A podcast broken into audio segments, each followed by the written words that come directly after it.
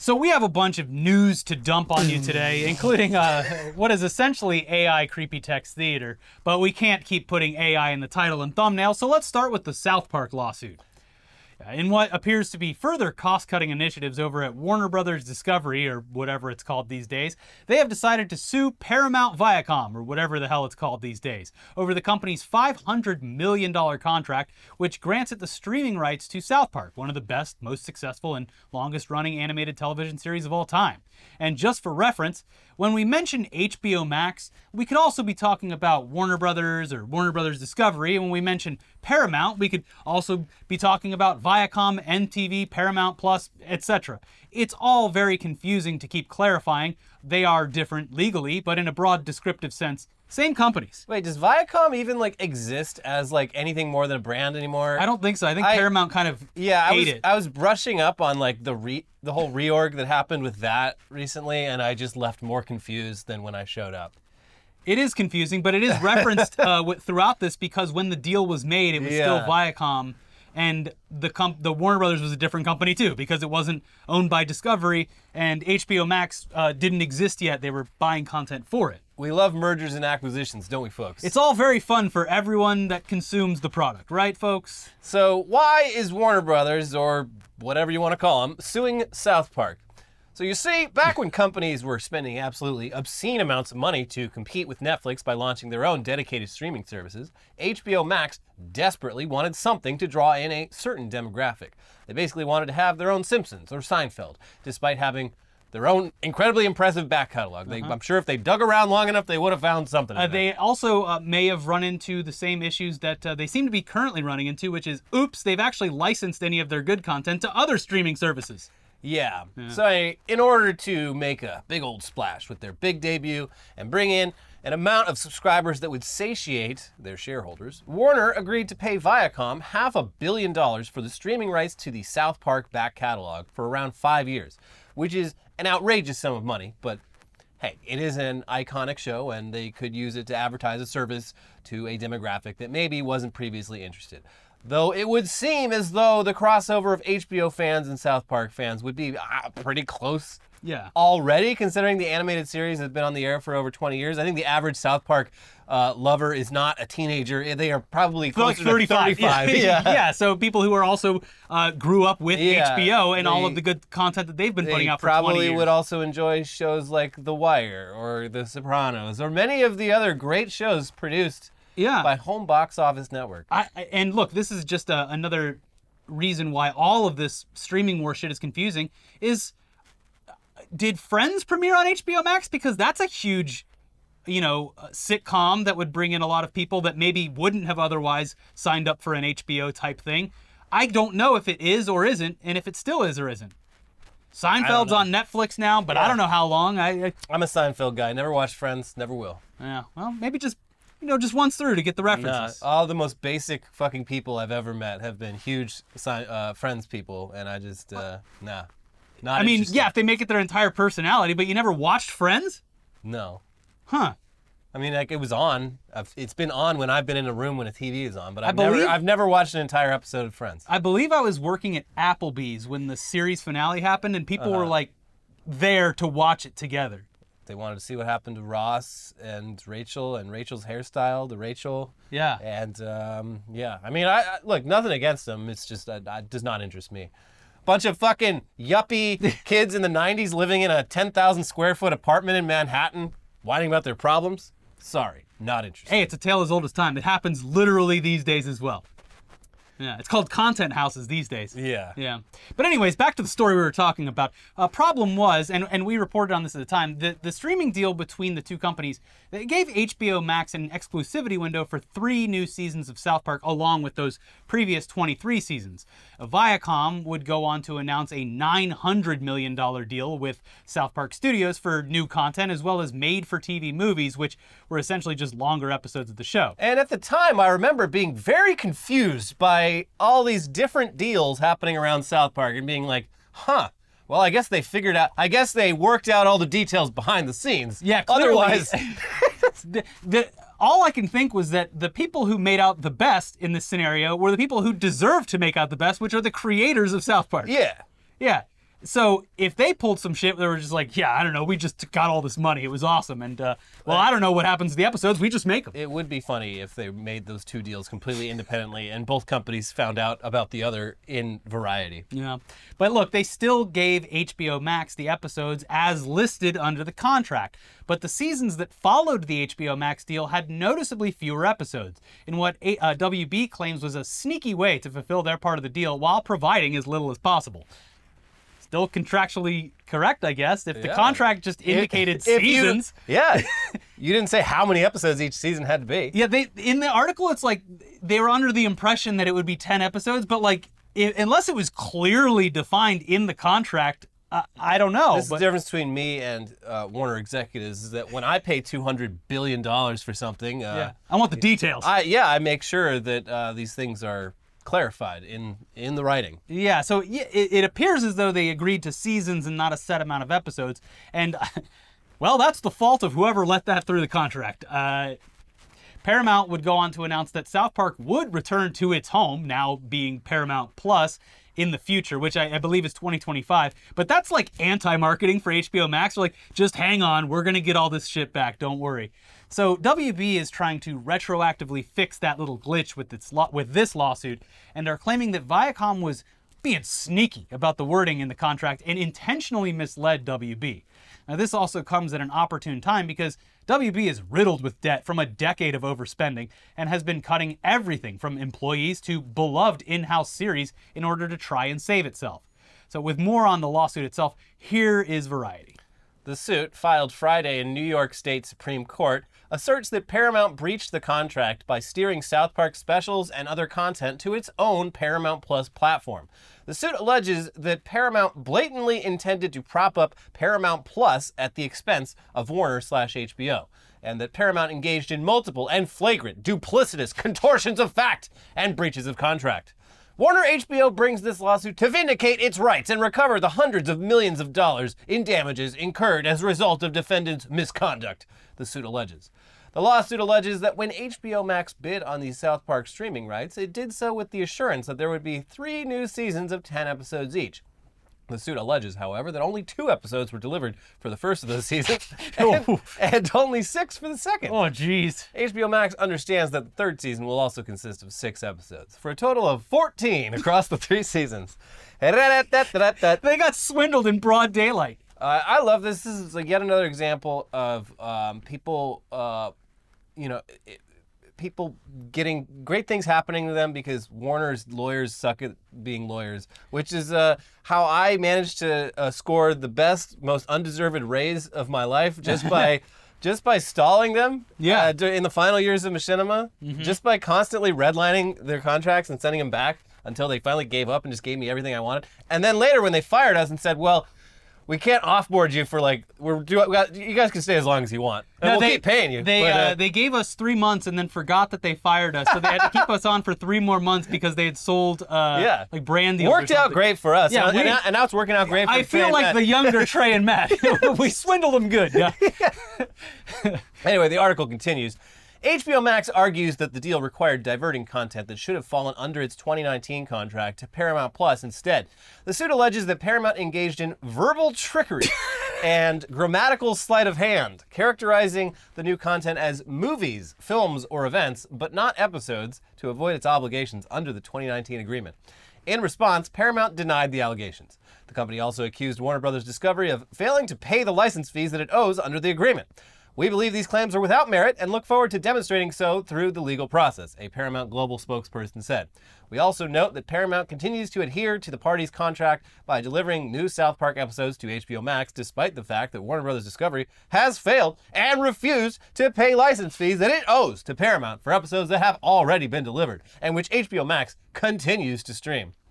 Damn. And there's it's a new season. I didn't even know there was a new season because it feels like I go on HBO Max, admittedly, quite a bit. It- It's a they- good platform. Yeah, uh, and I you would think that it would be serving me more South Park because I watch it. This Uh, is the problem with all these fucking platforms is they all have too much shit, and uh, despite you know you'd think algorithms at this point would be pretty good. at least these types of uh, algorithms, yeah. yeah, like they they all do a terrible job of actually recommending things that I not only would be interested in, but have clearly demonstrated already that I am interested I've in. watched a lot of South Park on there, Yeah. or maybe it was Hulu. I don't know. But uh, yeah, I, the, the new episodes are pretty funny. They make fun of uh, Harry and Meghan. It's quite good.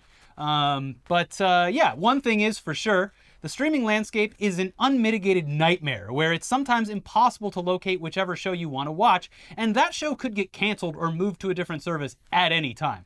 Uh, and ba- and by the way, like a lot of the reliance on finding out where stuff is is just like blogs.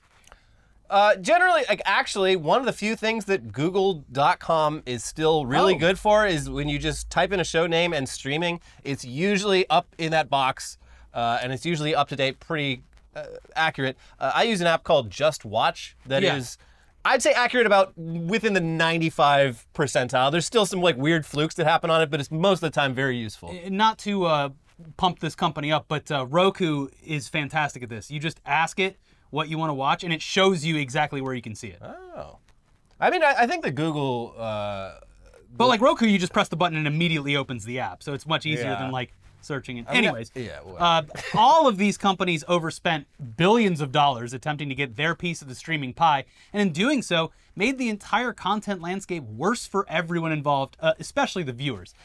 Uh, but let's pivot over to another form of entertainment, one that somehow still appears to be a dominant force, though we've been questioning the legitimacy of that for quite some time as well. We're talking about esports.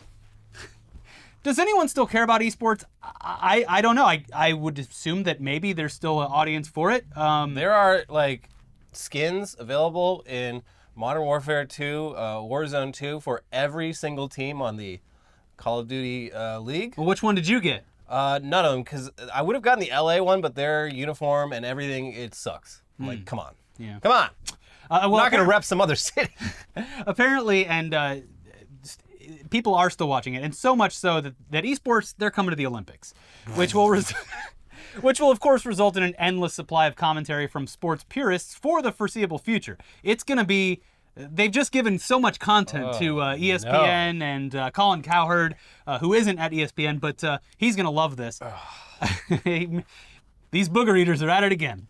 But uh, let's take a look at what esports in the Olympics actually will look like. Surely we're going to see some big names in there, some heavy hitters like Call of Duty, League of Legends, and so on, right? That's what that's what everyone is assuming. also, like, surely the best, the best athletes uh, are going to uh, go completely unpaid to take months out of their uh, careers to go play in uh, a competition where the best possible outcome is they get a medal that's gold, but it's not even all gold. It's just gold plated. yeah, well, they get to go to the the sex city within the Olympic Village. That's, the true. big. And for some of these gamers, that's the first sexual experience they're gonna have. yeah, I'm going to use all these condoms. There's just a wheelbarrow full. of.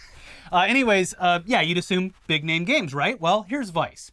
On Wednesday, the International Olympics Committee announced that the Olympics will be holding an official esports series this year. Qualifiers have already begun and will culminate in live, in person finals at the first ever Olympic Esports Week, held in Singapore in late June. Uh, they list off some actually recognizable titles to start. Uh, there are some reasonable choices. Chess, hosted by chess.com, for example. That's not esports! Technically, it is because it's uh, you know they're doing Digital it with a computer. che-. That's so stupid. they should silly. do battle chess.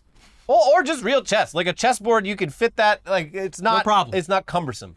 No, it, Uh, chess.com, virtual chess, makes sense. It's an esport technically, so there you go. Interesting. Uh, then there's uh, racing title Gran Turismo. Well, a bit of a surprising choice is at the very least a recognizable brand to many people. And Just Dance, which only feels reasonable on account of its popularity, despite the fact that it seems like a bad sport to watch. And I agree with them. Uh, although, out of all of these, the most entertaining, I would think. Uh, the only game I want to watch on the Olympics is a game called Dookie Dash. Apparently, we nailed it with our uh, description of the game. It is just a running game where you're a turd going down a porcelain pipeline. Anyway, yeah, all these all these athletes should be required to play Dookie Dash on their laptops. NFTs have made it. They've made it to the Olympics. The other games chosen for the Olympic Esports Week will only be familiar to obscure mobile game enthusiasts and those who follow the international federations governing their favorite sports very closely. Virtual versions Fuck off. Virtual versions of archery, baseball, cycling, sailing, taekwondo, and tennis round out the series, which each with each game being a more confusing choice than the last. What? I didn't know there was games for any of those except, except baseball. Well, back in my day, they used to make one game that had all of those mini games in it. Yeah. Yeah, a culmination of everything. And, in uh, fact, the Olympics has their own video game. They should just make it so that the esports players have to learn and be the best at that. Yeah. Yeah. That's a good point. Anyways, the reporting continues. Archery is represented by Tic Tac Bow. What? The game does what it says on the tin, combining archery with classic children's game Tic Tac Toe, and was released in late February of this year to, so far, only 150 downloads. Oh my god. Then there's Virtual Taekwondo, a flagship game for the Axis, the motion tracking based console which the company successfully kickstarted in 2018. There's a console called the Axis. the game uses motion tracking technology to translate real world body movements into the game, allowing for no contact virtual sparring. Fuck off. Representing baseball is, oh, you would think MLB Yeah, the, the- the show, show, right? baby, yeah. Come on. Sony Studios, San Diego, finally getting some uh, skin in the yeah. game, the Olympics. Let's go, baby.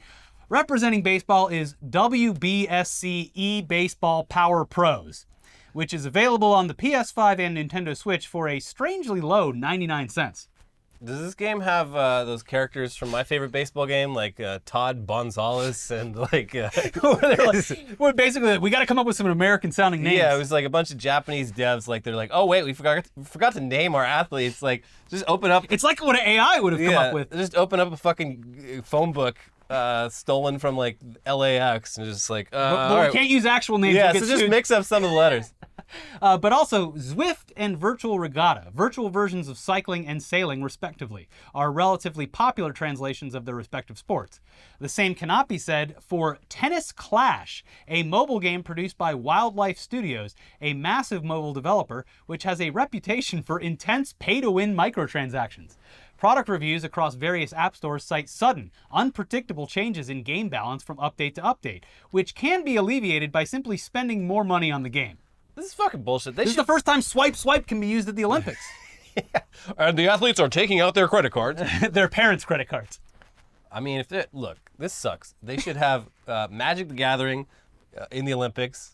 Come on. Yeah, sure. The- I mean, Uh, g- get wild with it. But the thing is, is this seems like it's being set up to fail. Yeah. Like a producer's. Well, we tried it and it sucked ass. I don't know if you saw that, but that was terrible.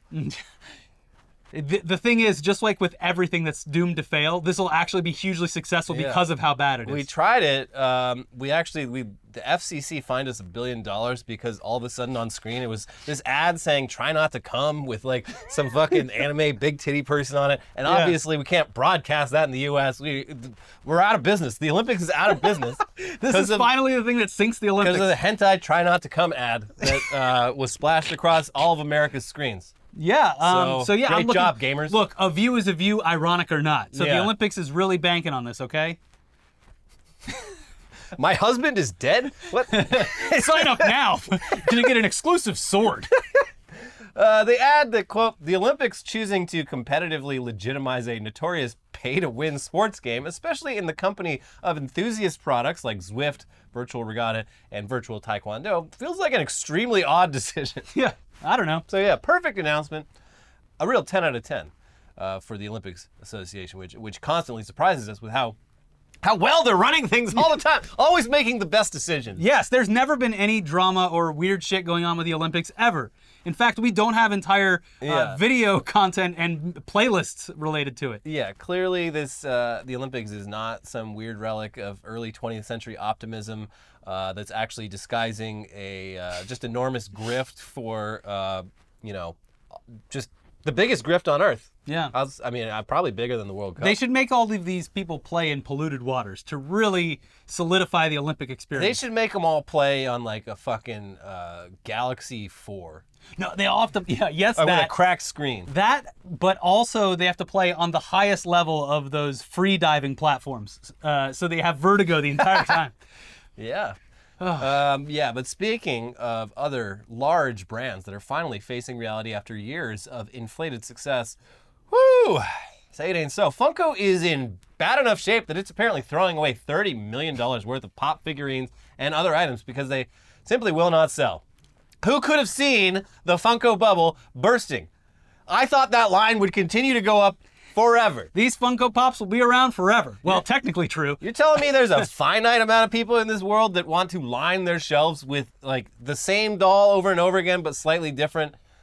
You don't understand. Uh, I don't That's know. my kid's college fund.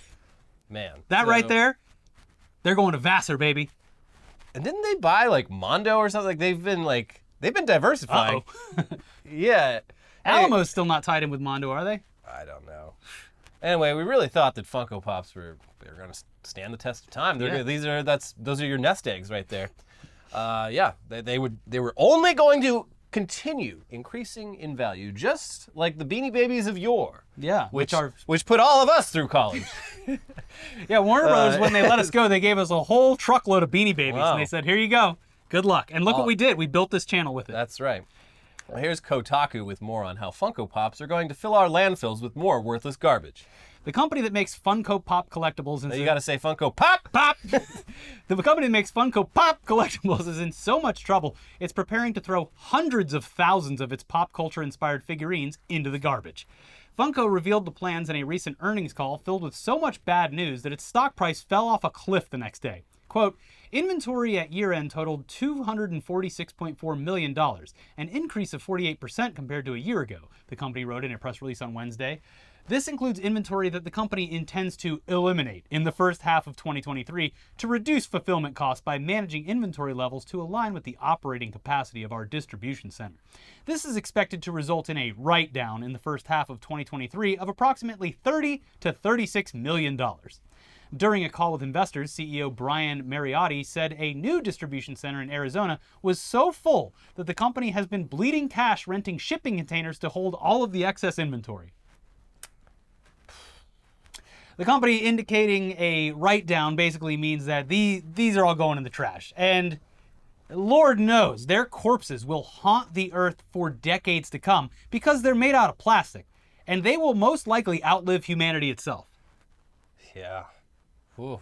Yeah. But in like two or three generations, someone can like this will become legendary. Like, did They'll make a you, documentary Did you about know that out in the Arizona desert, there's an entire landfill filled with Funko Pops? all right, we dug them up. Now what do we do with them? I don't know. This was all for the content. Yeah. Yeah. Every generation's got their landfill. Yeah. Bi- uh, ET video game, Beanie Babies, Funko Pops. Yeah. There you go. Al Capone's vault. Yeah. Geraldo's going to be the one there dumping all of the Funko Pops.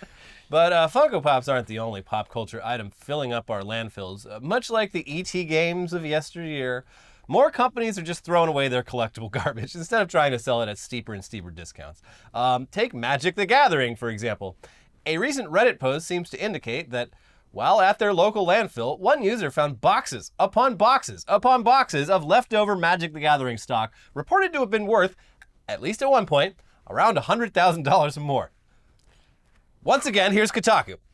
Over the weekend, Reddit user Latino posted some pics on the internet of something neat they saw while at the dump. They'd spotted a bunch of boxes, all in pristine condition, that were full of Magic the Gathering cards. Someone threw away six pallets of Magic the Gathering cards at my local city landfill, they wrote. The post caused chaos within the MTG community, resulting in speculators begging the OP to go back to the landfill and grab whatever they could, or at the very least, provide GPS coordinates to the location so others could attempt to salvage the product. But by the time the poster returned to where the magic happened, it was too late. Some hater ruined them all. Yeah, some hater. That hater being Mother Nature and anyone else using the landfill as intended. Oh. Yeah. The article continues Having received 24 hours worth of frantic messages from Magic collectors and fans, they drove back out to the landfill a day later only to find that the boxes had been completely destroyed. The cards are all under layers of trash. Each day, two to four layers are being added, they said earlier today. Don't try to come and look for some, they are all damaged. Latino expresses a little bit of remorse that they didn't know how much the cards were worth when they posted the pics, and will keep the few they did manage to salvage to remind myself of a woulda, coulda, shoulda moment of my life. I'm not gonna kill myself over this post or these cards. I'm going back to work like everyone else. This has got to be interesting news for the MTG finance community, which Yeah. uh, Technically, it, it, it technically boosts the value of whatever their cards. Well, yeah. So the short-term way of looking at it is that, uh, yeah, the inventory has been reduced, so therefore the value of the card should go up.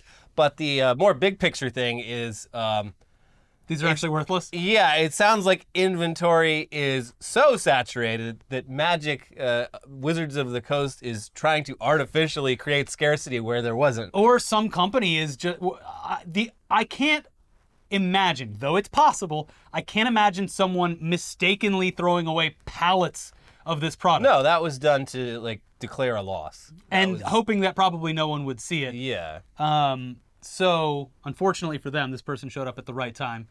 But yeah, that's how dumps work. You throw things down, and a big tractor comes by and mows it over and puts more stuff on top. yeah, Yeah. I mean, I guess he could have sold all the boxes for a lump sum to someone, but the image of people dumping a bunch of Magic the Gathering cards into a landfill because they are worthless wastes of space, it's very funny. And it's even funnier that people lost their goddamn minds about it. And I, a professed Magic the Gathering fan, though I only play Marvel Snap these days, so fair weather at best over here. Yeah, I'm hooked on that snap. It is pretty damn good. Uh, at least the cards will have a better chance at uh, decomposing than the Funko Pops, because really, it is the Earth that's the biggest loser in all of this. But at least the Magic cards, for the most part, are paper. Yeah. And it's like, oh, this seems like crazy news. It's only crazy news because these are like known brands that are popular. Like the dumps are being filled with unused inventory all the fucking time. Um, sometimes literally just destroying perfectly good food because we made too much food. We had such a good season. Oops. That now the prices are going to go down. So just get rid of like enough food to feed like a small African country. Yeah. Uh, to And- you know keep our sales up. And also just a an egregious amount of plastic. One of my like big like New Year's goals this year was to like really have a go at reducing all of my plastic consumption. I've been doing really good. It's pretty difficult. Though. Yeah, it's well, there's products out there Uh, now There's that are, definitely you can definitely reduce it, but like eliminating plastic from your life is virtually impossible. but it doesn't hurt to try. Okay? It doesn't hurt to try. Just like veganism. You can have you can be a little bit vegan and then eat some meat if you want, but you're trying and therefore technically reducing the consumption overall. Yeah, tell that to all those dead animals you ate. I will. Oh, I'm sorry. It wasn't convenient enough for you on that day to order tofu instead of me. I have in particular been avoiding pork as best as possible. I love it so much, though. Anyway, now it's time to dive back into AI and the wonderful future ahead of us because this week, two articles popped up where people tried and ultimately failed to use AI to make online dating way easier. What could go wrong? we would imagine it's pretty tough to come up with a conversation and another conversation, conversation after conversation after conversation with a potential suitor online. Uh, uh, help me, universe. so automating that process would seem tantalizing. However, the results have once again proven that not only does AI suck at acting like a human, it can also get pretty weird with it too, which obviously has the exact opposite effects in the dating scene. That's pretty much rule number one. Don't be weird. Don't be weird. Uh, in one report, a friend handed over her Tinder and Bumble profiles to a journalist who went ahead and deployed ChatGPT in order to secure some dates.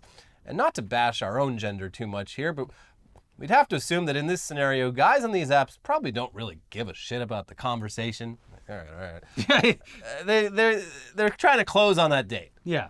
Either way, ChatGPT ends up sounding like a complete dork regardless. Here's Slate. Here are some examples of AI generated openers I considered. If you were a vegetable, you'd be a cucumber. Shut up!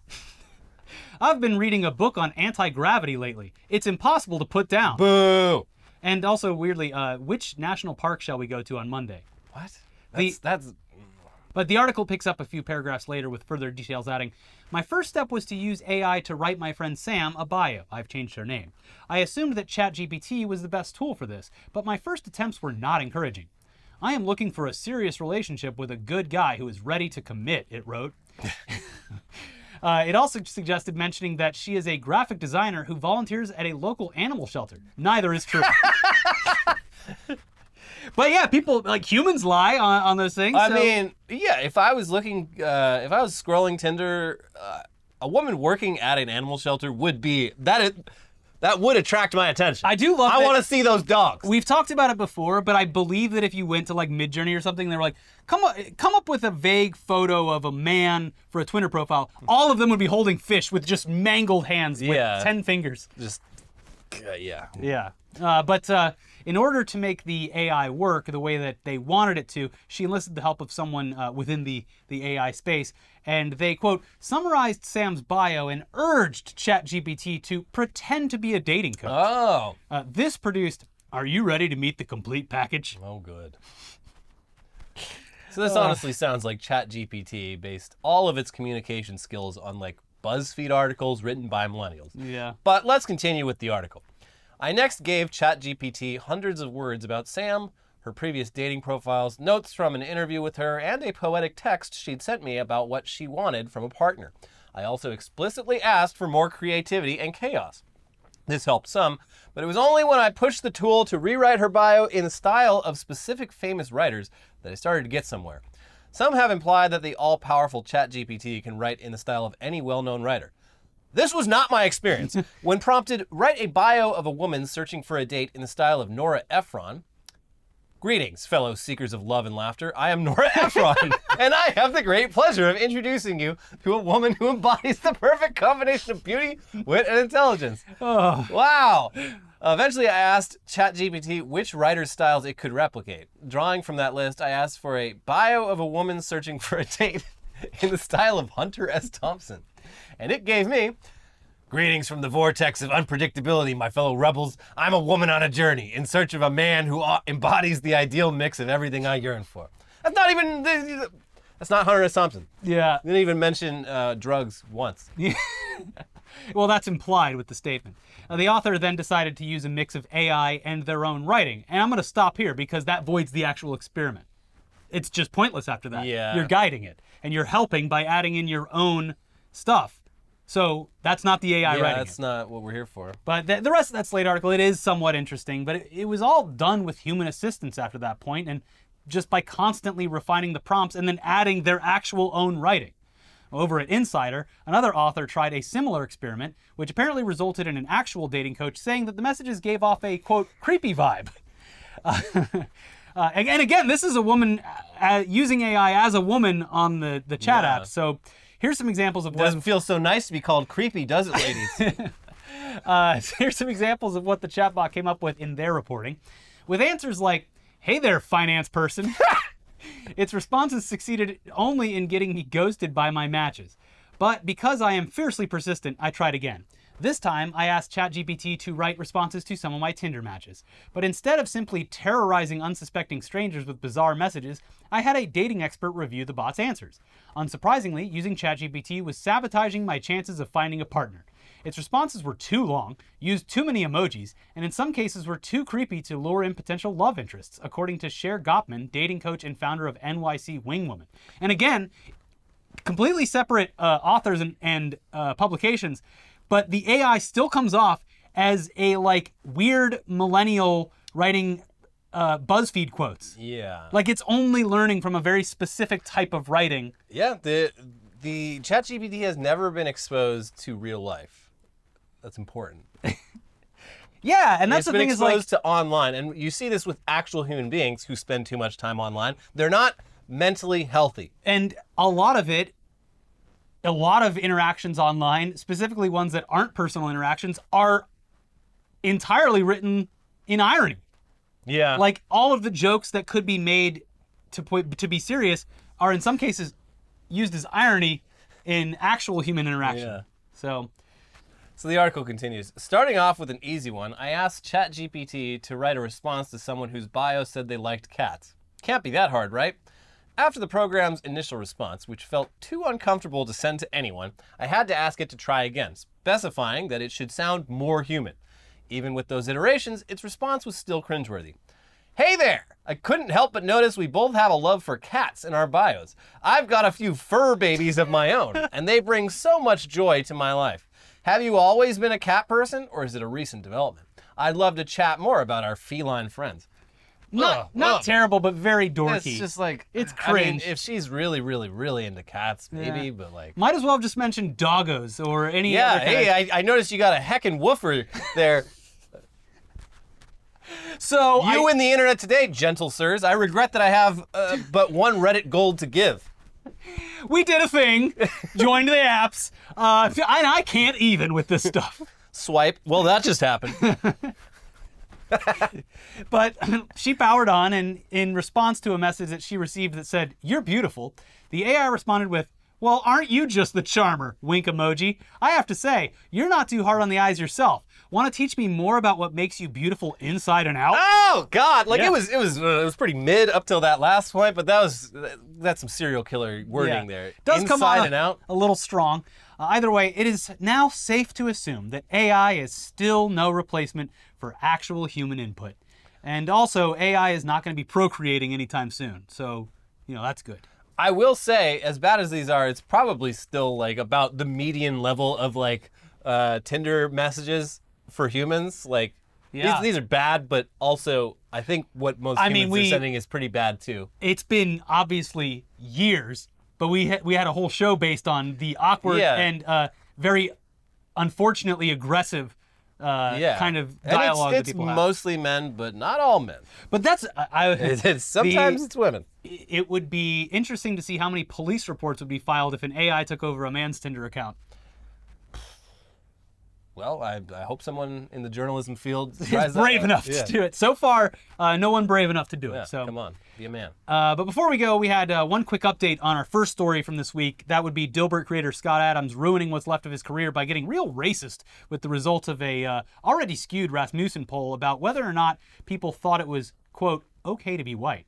Uh, just go watch our other video if you need the entire backstory, but and it's long and there's a lot that goes into the phrase itself. But as an update, turns out of the 1,000 or so people polled, only around 130 of the respondents to the poll were black. And based on the percentages, of those 130, only about 34 answered that they either disagree or strongly disagree with the phrase. A phrase that already has uh, deeply racist and trolling roots anyway. Yeah. So Scott Adams pissed away the rest of his career because 34 people might not like him with no other information based on where they heard the term before, if the term had been shouted at them, or Yeah. any other kind of way. even without this information, it was still like less than 50% said that uh, it's okay to be white. They disagree with that phrase.